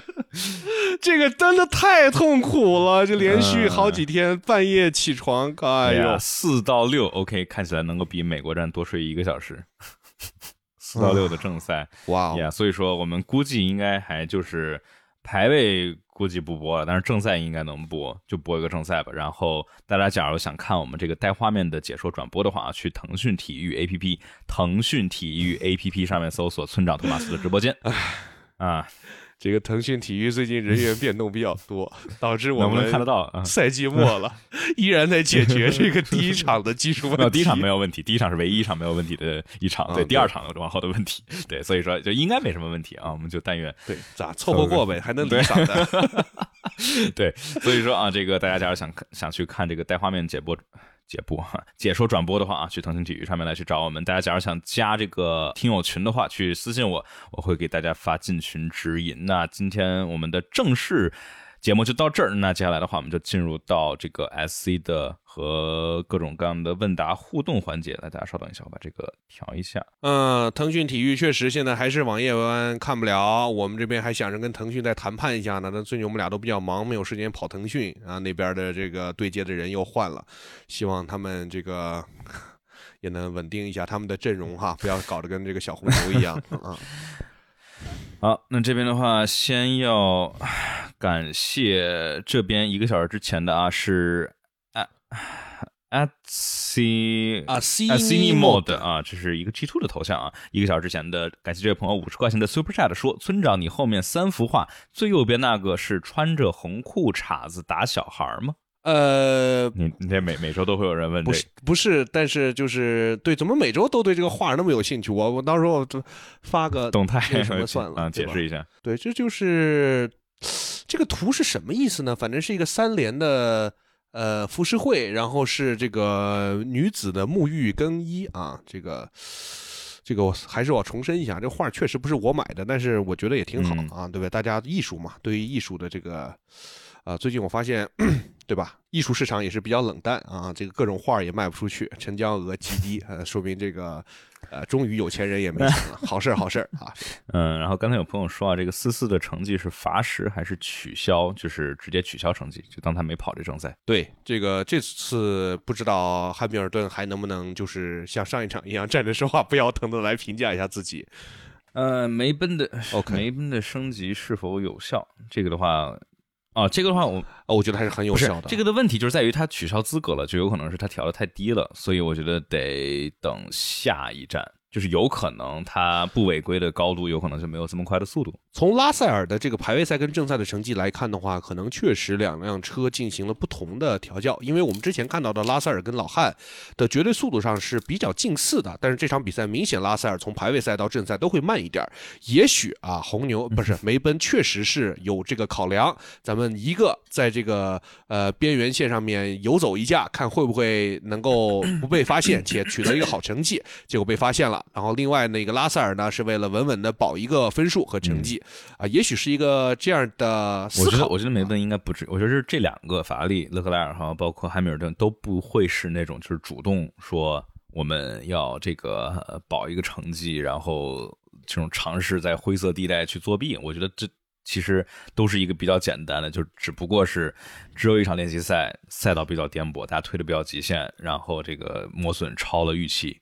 因为这个车队都是有经验的，因为也都知道你抽查了之后，你但你这么好的成绩很有可能会被取消，应该不会冒这个风险。OK，嗯嗯，也可以。反正总之呢，我觉得，呃，我其实有一点希望这个赛季赶紧结束，嗯就赶紧开下个赛季吧。这个已经即使车感哦，呃，有一点我们其实没有提哈，就是这场比赛确实是这个赛季我们看到维斯塔潘在夺冠的情况下，嗯，使出了全力，赛车也还不错的情况下，后面的车真的能跟得上的一场比赛，包括诺里斯跟。嗯汉密尔顿，但凡他们的这个策略上要是能够再有创意一点的话，说不定真的是有机会拿到这个冠军的。尤其是，其实最后两三圈的时候，汉密尔顿追的是很快的。如果你当时解说的时候不是也说，但凡再多个一两圈，那汉密尔顿可能就要夺冠了。对，然后就被取消了，那好像就更心疼了。对，嗯，但是你说对于他们来说，他们是希望拿第二被取消，还是拿第一被取消呢？应该还是要拿第一被取消。哎，我觉得，假如要我选的话，我我觉得就是宁宁可是拿一个第二，然后被取消，就是因为可能感觉对吧？你说拿一个第一那么激动，那么兴奋，说时隔两年这么久，终于拿到第一百零四胜，然后卡没了，这这个我觉得更反差更更大，因为第二老汉也不缺了。那这边的话，感谢角田寓意啊这位朋友的这个。恭喜你拿到了一个第八名啊！今年最好成绩，还有一个最快圈。说村长哥哥托纳利和纽卡会解约吗？红鸟卖托纳利前，知道他干的那档子事儿吗？啊，这个事儿是咋回事呢？跟大家普及一下，就是最近赌球被抓了，这托纳利跟那个谁两个人，就这意大利人啊，就怎么就赌性这么大呢？你看法拉利也老干这档子事儿，对吧？就是先玩点刺激的，要是被抓了再说。我觉得赌球的这个事情在欧洲足坛查的还是非常非常的严格。我觉得这个这个这个这个跟纽卡这个钱已经花掉了，但是可能啊，我觉得一个比较可能的情况是球队会向球员索赔。那毕竟你也是一个成名的球员了，然后你应该也有一些积蓄。那也许他和他的比如说经纪人或者是经纪公司这边是有可能会承担这个连带的责任的。所以说告啊，肯定是先告了。但是好事呢，就是他是纽卡的球员，纽卡是这个沙特的球队，所以你要真说钱亏吧，可能也对于沙特来说不算啥事儿啊，五千五百万嘛，就是嗯，C 罗三个月的工资啊。嗯。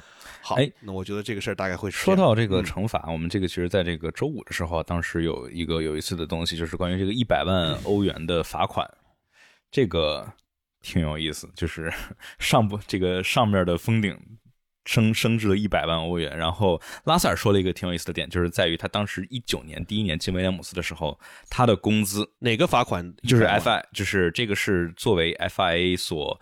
呃，sanction 的赛事能够罚最高最高，对于单个对于车手是能够罚至一百万，就是 one million。哦，对车手只能罚一百万，最高罚到一百万。但这这这比之前要高的多得多。那你想，就是你要干干干干啥了就能罚个一百万？那之前潘子摸一个尾翼不是五万欧元吗？对吧？然后老汉过这个 穿个马路，这一百万，这是这是得干干干干啥了？对啊，一百万应该得是开车直接撞进了 FAA 的控制小屋，可能得罚个一百万，把苏拉耶姆的什么东西给泄露出，嗯，所以不知道。然后苏拉耶姆老有钱了，你们知道吗？苏拉耶姆是中东地区最知名的豪车藏家之一，他出，哦，哇，又是这个维爱老板。好，被吓到了，一下被这个黄金色的 SC 晃到了眼睛一下。我们先说啊，苏拉耶姆他出身虽然只是一个普通的赛车手，但是呢，我们也不太清楚他具体家庭的背景或者之后干了啥。总之呢，斯拉耶姆是当时这个阿布扎比大奖赛啊，这个能够成功举办的主要的组织人，所以说他还是很有钱的啊。当了 FA 主席呢，呃，应该。对吧？不光是自己很有钱，估计背后的这个阿布扎比酋长国，呃，对他的资金支持也是非常的充分。所以苏拉耶姆呢，现在干的这些跟 F 一对抗的事情，像我上一期比赛，呃，回顾也讲过，就是我觉得他还是很有底气的。因为其实在这个所谓的资本主义世界，有钱就是就是你的资本，就是你的政治影响力啊，大概是这么一个情况。然后就是针对这个话题，他们去采访问拉塞尔，然后。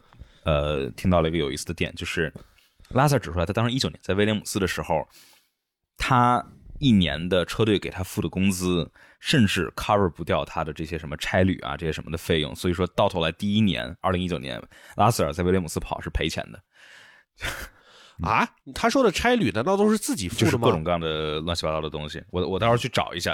大家就是先别把这个当做这个 quote。确实啊，青年车手这个席位是的数量是远少于车手的数量的，所以说，呃，青年车手拿的工资很低，这个是大家都知道的事儿啊。呃，但是我觉得差旅啊，不过差旅可能确实全世界飞这个头等舱也挺贵的，很多的工作其实员工的这个。费用有的时候都要比他的工资还要高，比如我就知道，像那个干咨询的，经常就是给他们很好的差旅标准，但是工资发的比较低。好，呃，这个胖哥俩觉得勒克莱尔还能达到巅峰时期维特尔的高度吗？为什么觉得勒克莱尔、勒老四相比前几年有所退步呢？先感谢，就是这位朋友是 Kohan 这位朋友的 Super Chat，你觉得呢？你觉得呢？我都已经把这勒克莱尔喷了那么久了，该你了，换你上。我我忘了之前之前他们是喷我是乐黑还是乐粉来着，我有点忘了。没关系，这个东西是对，因为不不定的。这周你还是乐粉，下周对我经常我对我也不知道，之前老被喷我是乐黑还是乐粉，但是反正勒克莱尔的话跟车有点关系吧，再加上塞恩斯没有大家说的那么菜，所以就就可能显得对吧？你说你抛开汉密尔顿之前的成就，你就看这两年，你就觉得啊，这个两个两个人好像差不多，但其实都是两个非常强的人，所以说我并不觉得勒克莱尔有。多么退步，但是今年的话，它的稳定性，包括对车辆的这种适应能力，好像确实，反正车开的没那么顺手。我的观点是，其实，在二零一九年的勒克莱尔达到的高度，应该就和零九一零年的维特尔基本接近了。那么之后呢，确实是碍于其他的一些车队的，就是赛车的实力，我们看不太出来他到底有多高。但是我个人的观点是，他在勒克莱尔在一九二零二一年。到二二年吧，当时展示出来的实力应该是和一零九到一三年的维特尔差不多，因为他们都是属于那种呃，往往经常能够带来意想不到的成绩，但是也会带来一些非常令人意想不到的失误的这么一种车手的类型。所以考虑到他们两个在这个风格上面的相似 啊，再加上嗯，对我觉得那个时候的话，高度实力的高度应该是比较类似啊。那就还是那个问题嘛，就是 F 一里头我们永远不好去做横向对比，除了两个人做队友，所以这边就是我觉得今年的勒克莱尔就有点像一四年的维特尔，反而反而退步了一点，就比较的神奇。这个就是有的时候长大了嘛，啊，有一些了成人的烦恼啊。小的时候只要努力的往前冲就好，长大了才发现这个世界不是努力就可以获得的好的结果的。哎呀，这个也不是这个意思哈，就是非要圆这个故事，大家可以这么解读啊。啊，那下面这个的话是感谢维埃哇，这一百块钱的 Super Chat，非常感谢维埃这位朋友对节目的支持。说村长，今年金球应该是梅老板的了，会不会在遥远的利雅得出现很多被砸碎的电视和手机？你这不用在利雅得呀，你这是在你这是 在在我国就会有很多被砸碎的。电视和手机啊，他这个问题的意思就是，今年梅西要拿了金球，C 罗会不会很不爽？这个这个，嗯，我觉得 C 罗这个是不是就是对吧？你你你怎么理解？不是，我就是来说明，就是梅西跟 C 罗这边像这个汉密尔顿跟维斯塔潘粉这种来互相互相干架那种感觉啊，到不了。我跟你说，梅西跟 C 罗之间的粉丝的那个掐的程度吧，差不多跟巴勒斯坦跟以色列差不多。OK OK，对，只有对方死了我才开心。OK OK，哎，你这个比喻，这个是直接一下就到位了，有点地狱哈，对，也挺天堂的，对吧？两个人可以约在这个耶路撒冷，看看谁上地狱，谁下天堂。上地狱下天堂，我看你也挺扭曲。这就是地下 F 一啊。我这个太太太太阴间了，对我这个虽然足球了解没那么多，但是这些就是基本的这两边粉丝掐架，这个大概还是，然后包括篮球这詹姆斯跟科比之前，对吧？呃，所以说利亚德会不会出现砸碎的电视跟手机？不过我确实觉得哈，这个 C 罗到现在呢。这两方面说吧，就是一方面他的这种非常绷着的努着的劲儿，啊，确实让人对吧？啊，Factos 啊，这种闹过很多的笑话，让很多人觉得他太上纲上线了。但是另外一方面，人家三十八五年，三十八岁了，对吧？依然能够保持这么一个在场上的发挥，场场依然在进球，然后这个身体状态保持的这么好，也是跟那个自己一直绷着努着的那个劲儿是息息相关的。所以我觉得这就是 C 罗的两面性。啊，我我我个人呢，虽然说之前大家都大家都知道哈，我非常喜欢的梅西，但是我从来没有讨厌过 C 罗。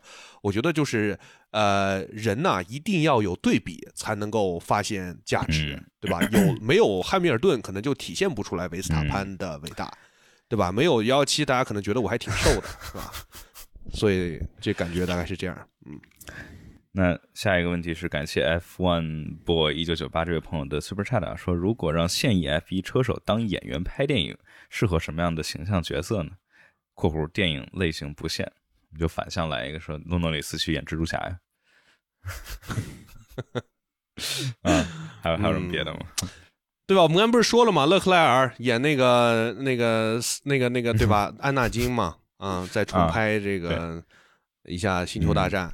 汉密尔顿适合演啥呢？The Last Night，嗯，最后的骑士。我觉得这个汉密尔顿跟阿隆索特别适合演那种像敢死队一样的电影，就是一帮老年人依然非常热血，呃，来给大家带充满着回忆的去演绎一些这个非常经典的故事。这种我觉得 很得让他们换成当时的 Ron Dennis 版的发型，对吧？然后所有 Javier Bardem 的这个剧，呃，那个阿隆索也都能演，那个老无所依，对吧？这种西班牙的这种这种感觉，汉密尔顿演汉密尔顿确实。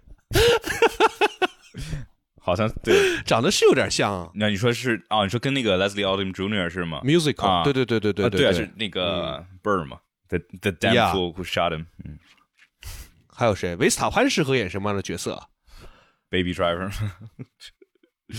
维斯塔潘适合客串，为什么呢？因为你他一出现你就知道他是维斯塔潘，他演谁都是维斯塔潘，所以他只会开车，所以说他一般只能就是演那种呃，在一个那种喜剧片里面，对吧？这个叫一个出租车，哎，突然一停下来，发现司机是维斯塔潘，然后呢，这个演员会跟他说：“哦，You look like Verstappen。”然后他说：“Nah，I'm not a driver。”然后开上这个车之后，嗡，给他十分钟送到机场。啊，这种角色就很适合维斯塔潘来演，这个既是发挥自己的特长，又充分考虑他的局限性啊。有人说觉得阿隆索长得像 Lin Manuel Miranda，就脸脸脸型有点像，嗯，脸型是有点像，那就都是属于那种就是倒腮帮子那个什么来着，梯形脸 啊。大家还想听谁的这个演演演？说加大师演黑寡妇。对对，确实确实，嗯，角田演美国日本队长，两个人要在那个电梯拥吻，结果没这够着，这抱起来亲，没够着是吧？对，大家都说汉密尔顿演汉密尔顿，对，然后我们看啊，你觉得就是谁最适合演那种变态角色？呃，呃，我觉得科维亚特。确实，他的这个故事线很适合他的形象和故事线。He took my wife，苏格布列特，对吧？对吧？啊，嗯，啊，我是哒哒哒，好吧，嗯。奥康对奥康，奥康适合我不是很早之前就举过例子，奥康长得像小夫嘛，他就特别适合跟那个就是哎大王叫我来巡山 抓唐僧的类型，很适合演。嗯，对我们这这个问题抛的非常的好啊，我们来说下一个。对，这是个好好问题，这问题绝对值这个三十块钱，啊值五十块钱，而且是引引起了这个很多大家的讨论嘛。呃，那感谢下一个，这边是感谢 Snake。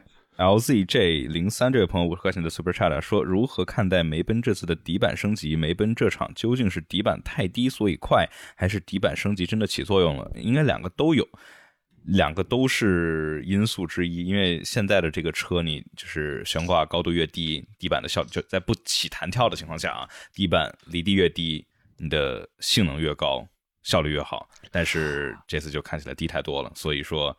对我我你先说完，我要补充一个。说完了啊，要说啥？哦，对，有个观众说少数派报告里面有个长得像乐扣，我知道你说的是谁，你说的是那个 Colin Farrell 啊，对对，Colin Farrell 年轻的时候确实跟乐扣有点像，但是他老时候长得像布拉德皮特。你别说，真的是真的是有点像，年轻的时候稍微稍微有一点点吧。嗯，Colin Farrell 还是嗯，当时还瘦嘛。嗯，呃，对，所以说这个的话就是。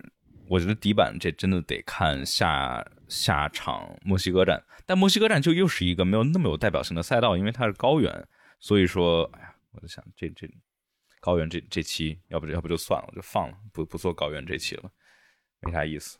你说高原，你觉得你感兴趣吗？高原上面跑比赛对赛车的影响？现在赛例里面最高的是墨西哥四百多米吧，还是多少？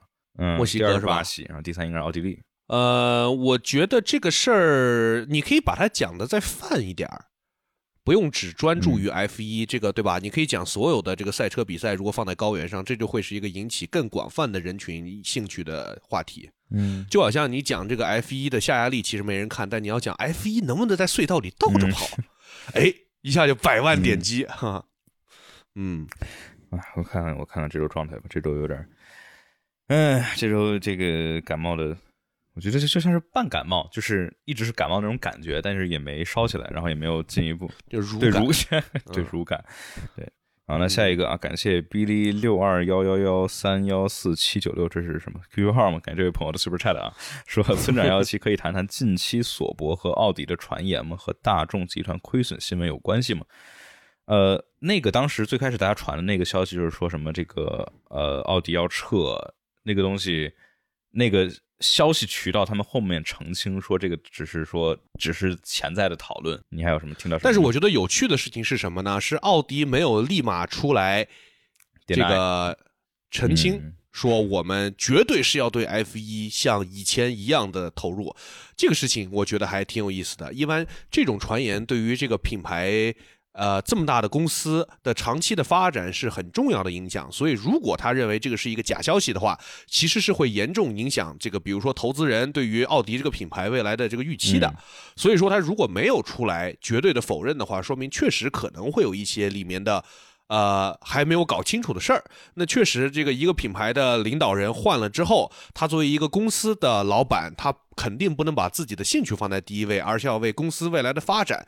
那奥迪呢？你现在在电动化转型上面做的很慢，对吧？做的也不怎么样的情况下，你本身的燃油车的业务，呃，也在萎缩。那这个时候你去如此大规模的去投入 F 一，那天其实我算了一笔账，呃，这个奥迪。买车队花了六个亿，然后呢，这几年引擎的研发差不多也要投进去这个四五个亿吧，啊，然后呢，在这个增加新的设备，然后再花的这些钱，其实他在还没有进 F 一之前。呃，跑第一场比赛之前，奥迪对于 F1 项目的投入应该就是轻轻松松超过十亿美元。这个对于任何一家公司来说，都是一个极大的这个资资资产的投入 Capex。所以说，换了一个新的领导人之后，对于如此大的规模的战略是否有一定的转向和调整，我觉得是完全。有理由、合理的，啊，有一些考量，所以说我觉得不知道这个事儿会怎么样。但是呢，如果能够通过这样的契机，把比如说保时捷啊也一起拉进来一起做的话，其实对于这个项目，我们还是期待能够诞生一支非常强大的这个车队，来跟现在的这几个啊大车队来掰掰手腕的。所以这个是我的理解。这边有些传闻说，假如奥迪甩手不干了的话，就变成给到保时捷那边，但是。据说奥迪并不是很希望他们现在已经在做的研发的这些数据啊和这些原型落到保时捷的手里。但另外，我们在反向套啊，很好玩的一个点就是，奥迪现在很多的工程师和很多的数据就是来自于当时保时捷2016年来做的，想尝试进入 F1 的原型机。所以说，就是保时捷的这帮人想玩不玩了，给奥迪了；奥迪这不玩，然后想给保时捷了，就是 来回互相推。对，当时2018年的时候，保时捷其实就做了一个单缸的这个混动 V6 的原型。这个验证机，但是对吧？保时捷 就是一直要进 F 一，但是进不去，然后本田就一直在退 F 一的路上。我觉得保时捷不进 F 一最主要的原因是它必须要保证自己保时捷这个品牌在 F 一里依然能够是最强势的地位，它要保证自己一进来不能拉垮，而且就是甚至它连一个赛季最好都不要拉垮。对，所以说这个就是最其实最完美的就是买红牛。对吧？但但是这个这不是没谈妥吗？人不卖呀，对吧？你赶紧把这个 可能马尔科跟这个红牛的小消息，就是保时捷抖出来的呢，对吧？嗯，你也不知道，你永远不知道你的敌人到底是谁啊？对，你说就保时捷就还是这个这个包袱太太大，觉得我们是保时捷，这个你们一帮卖糖水的。也对，你毕竟现在还做燃油车的车企，其实靠的就是品牌了。你要是那个品牌再被稀释一下，那你还剩啥？是吧？你还真指望 V 十二能够这个拯救世界？嗯，啊，那这边的话，下一个感谢抠汉这位朋友啊，又是一个五十块钱的 Super Chat，说佩雷斯和少爷今年谁的状态更抽象？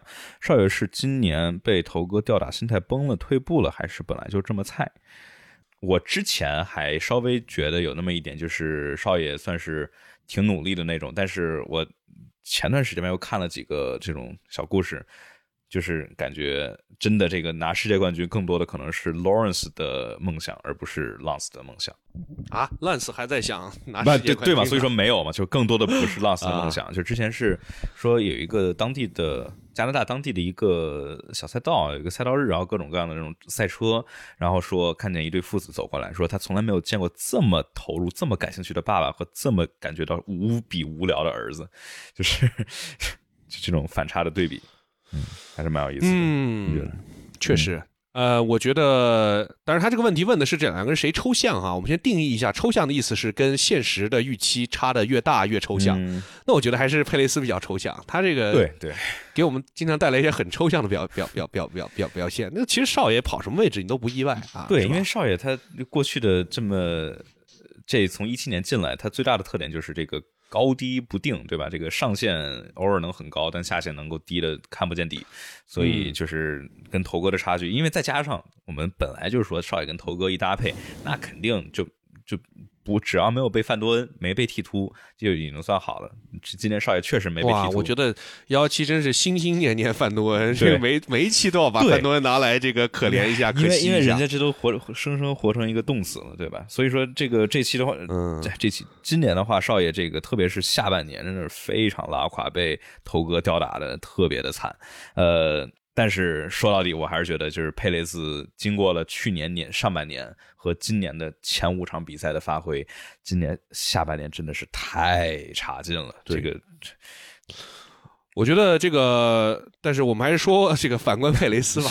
啊，佩雷斯的这个抽象这个点，我刚才想到了，主要是你确实抽就想象不到会有那种佩雷斯跟阿尔粉比那个 head to head 的那种数据，这个真的挺抽象的。对吧？红牛车手跟那个威廉姆斯车手比排位赛成绩，然后就是叫什么险胜啊，而且还不确定比赛赛季还没结束。没没给佩雷斯有多高的预期，但是没想到今年能够差到这么多。而少爷的话，对吧？就是感觉也就这样。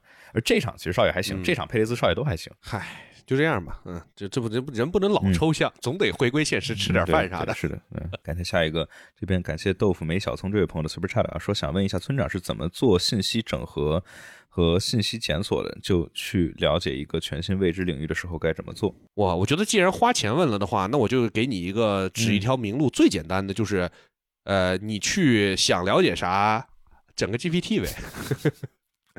那个如果是放在去年去年之前的话，大家可能都想不到，但是现在来说，肯定这个用 AI 去了解一个事情还是很靠谱的。呃，尤其是不过一个未知领域，它要是跟你扯扯淡的话，对你你会分辨我不出来。觉得这是很大的一个问题，就是拿 GPT 的话，你顶多是能拿它作为一个起点，就是它这玩意儿这方面来讲，它比维基百科还更不靠谱，对吧？因为我们说维基百科它不是 primary 或者 secondary source，就就就顶多算 secondary source，就是维基百科是一个很好的起点，能看见大家对某些事情的总结。但是真正你要说靠谱的东西，一定要是根据它的引用 reference 点进去，点进去这个 primary source 啊，对，但是我觉得幺七说的很对，其实最好的方法就是去从英文的嗯 Wikipedia 开始看，啊、不要看中文的，中文的那里面被就是。嗯对对这有时候确实质量非常差啊，所以学好英语，然后想了解未知的领域，先去打开 Wikipedia 啊。对 GPT 的话就是找关键词，就是但是 AI 我觉得最大的问题就是它这个 hallucination 和它没法去特别明确的判定什么是正确的东西，就是你你要想好好用，比如说我让它给我写 F1 相关的东西。我假如要写个什么串词，能够让他，因为我能一眼看出来他哪些东西写错了，但是要写一个我不了解的领域，那我就可不敢用他的。我觉得我还不如找个人 稍稍微稍微靠谱一点，因为我没有，就是假如是我不知道的领域的话，那就我没有任何的能力去鉴别他有没有跟我扯。因为之前我当时对吧？你说让 GPT 写一个 F 一的，说什么达蒙希尔在什么一九九八年壮烈牺牲，然后怎么，然后说这种是 特特特别夸张，对，呃呀，所以说。所以说，这个就是 GPT 的话是个好东西，但是大家就就跟车上的这个辅助驾驶一样，一定要了解它的这个能力的限制范围啊，再去再去使用。嗯，嗯，然后就上学，上学多多读书。你这读完大学，读研究生，读完研究生读博士，对吧？这个其实是最靠谱的一个体系化的学习的过程。嗯啊，对，我们刚才也有朋友说啊，如果不上学就自己那儿瞎学的话，很有可能就学成民科了。在什么科学大会上质疑爱因斯坦，呃，就挺好笑的。嗯有人说 Wiki 的参考文献一大部分呃一大半不存在，对，这也是个大问题，所以说就一定要点进去看它是不是存在，就跟 GPT 有时候跟你说，对，最好点那种有链接的。如果 quote 书的，嗯确实是对那帮人编的可不是 GPT 这了不也老编吗？就根据哪哪哪个教授哪哪哪年的研究啊，什么什么，来连连那个就是检索的那个文号都给你编出来了，然后一点就发现根本没这篇文章。所以我会建议你去用那个 New 啊，Newbin 的这个 citation 做的比 GPT 好很多它。现在现在那个 GPT 四点零的 browser plugin 又能用了。我我这两天还没用过，找着试试。嗯，是吗？因为之前不是 disable 好久吗？哎，你听过那个 GPT 的那个陈冠希问答吗？没有，但是我听过一个那个，就是就是拿那个弱智吧的问题问 GPT，哇，那个那个语音真的太牛逼了，我觉得。呃，是这样，其实这个问题我会有会替你思考 啊。那么我觉得其实啊，也不知道语料从哪儿找的，找哪个台湾外包公司对，做的但是就他有那种这个语气助词，然后这种啊。hiccup，对啊，麦麦克苏马赫，对他是一个非常优秀的 F 1车手，对，曾经在二零零六年为法拉利夺得了第十九个世界冠军，对，呀，就是季节这个开始胡编了，嗯，对，但是那这个语音，我觉得真的还是挺挺挺震撼的。这个通过图灵测试，我觉得其实已经没有那么遥远了，就是对。别图灵了，他比这百分之九十的人都聪明，好吗？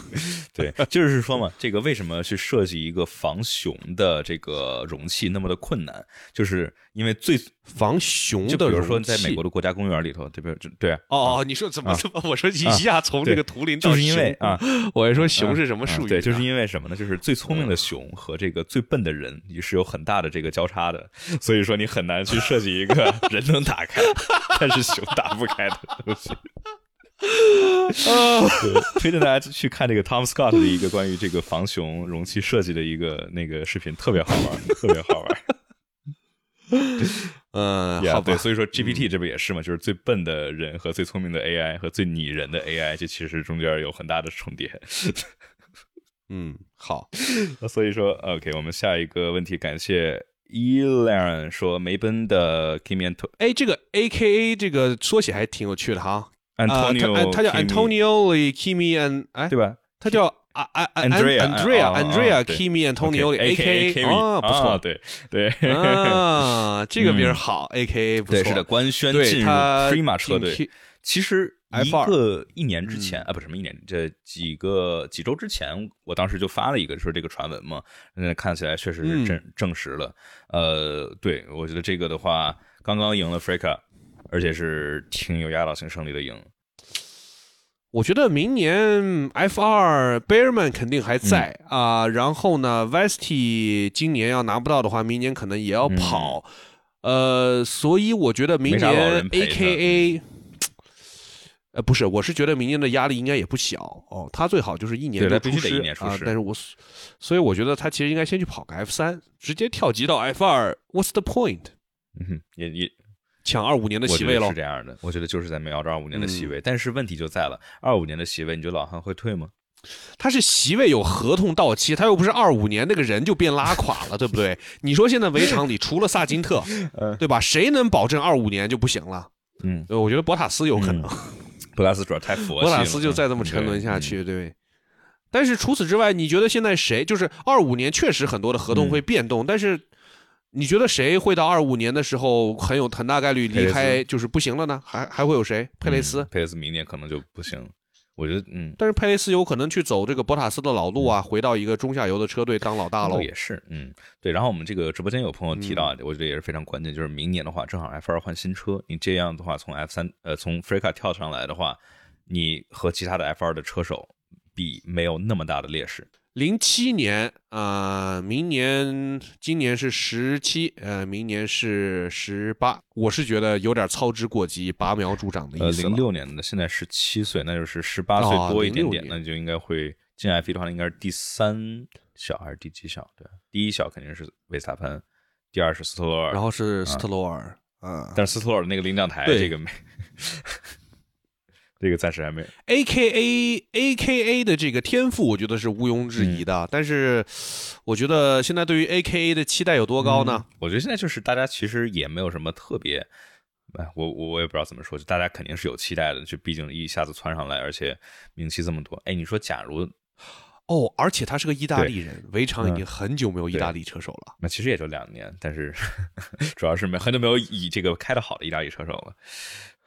但是 Giovinazzi 之前也很久没有意大利人，嗯，那倒也是。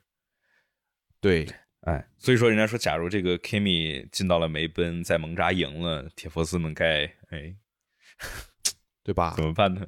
咋就能好好哎？一个叫 Kimi 的意大利小孩，居然能让梅奔给牵走了。你法拉利青训你在没要吗？我记得是法利没要他。嗯对呀、签了谁？Arthur Leclerc 是吧？哎呀，我跟你说，这是关系户的下场，嗯对吧？啊，，现在的话，F 一确实比较饱和，所以我也我也是蛮期待这个安德雷蒂。但是哎，那个你说尼萨尼明年还跑吗？这有钱的跑呗，反正没限制他，他不跑。嗯，嗯我说实话还挺期待这个唉 Andretti 能够能够惹出来什么样的。这个 Alpine 不是说雷诺跟他们的合约不是到期了吗？所以不想不想去签，不想去提供。对，最近 Andretti 这边是爆出来的，哎，很多人都在说这个萨夫纳尔会不会去 Andretti 当领队，但是我觉得 Andretti 安德烈列蒂想进 F 一还得再至少磨个两三嗯年。但就是安德烈嗯他就是想要在二五年进，因为这样的话就是第就是现在的这一代两亿美金的协和条约，你二六年的时候指不定多少亿美金。怎么可能让他两亿嗯美元进来？对吧？但是我看到这个国内的凯迪拉克已经开始 PR 自己要进 F 一这个事儿嗯了，这个就有点儿，但是说的也没错。他说他们的申请已经被 FIA、呃国际汽联这个 approve，、那确实是被 approve。对，听起来像有模有样的哈，就是就嗯不了解的话，确实感觉感觉很强。嗯，还有？最后一个这个，我今天哦，这个撑不住了他这给我拽来了哈。这应该是下课了是吧？这 位这位朋友说，啊下课了啊论文网站推荐什么呢？用来查工程相关的，那 Google Scholar 这作业自己做啊，啊，就就 Google Scholar 呗。然后你这现在上大学的话，一般都有大学的网站，然后大学的图书馆里头都有那种整合，就是你拿你自己的学校 login credential 进去了之后，那些文章都可以下载的。工程相关的我确实没读过工程，所以幺七你读的算工程吗？嗯就是你是读的 computer engineering 吗？所以说就是你、哦你你大学大学的这个去找图书馆那块儿的，不是一般来说。本科大一都会来去有一门课来去说啊，我们学校的资源怎么用，怎么登录，登录进去怎么找。一般常见的什么这个 Nature Science，然后 IEEE 这上面的这些网站，就是你拿你的学校的这个 ID 登进去了。听说 Nature and Science 是一本中国期刊，叫 Nature and Science。这啊，有有有有有点冷是吧？嗯，然后嗯 archive，嗯，对科科技检索课，对，一般一般图书馆都会有这种这个就是新人教程，对，登进去其实就行啊，因为因为大部分你要不是这个大学的相关的人的话，这些论文都得花钱买啊，就比较贵。OK，那我们今天是不是差不多了？差不多，这嗓嗓子撑不住了，我要去歇着去了。哎呀，感赶紧去睡觉吧啊，期待你明天生龙活虎的出现。然后我们就是下周同样的阴间时间不见不散，跟各位，嗯，啊，哎呀，烦死 OK 了，嗯，呀，OK，那今天好啊，那今天先这样，各位晚安。大家拜拜。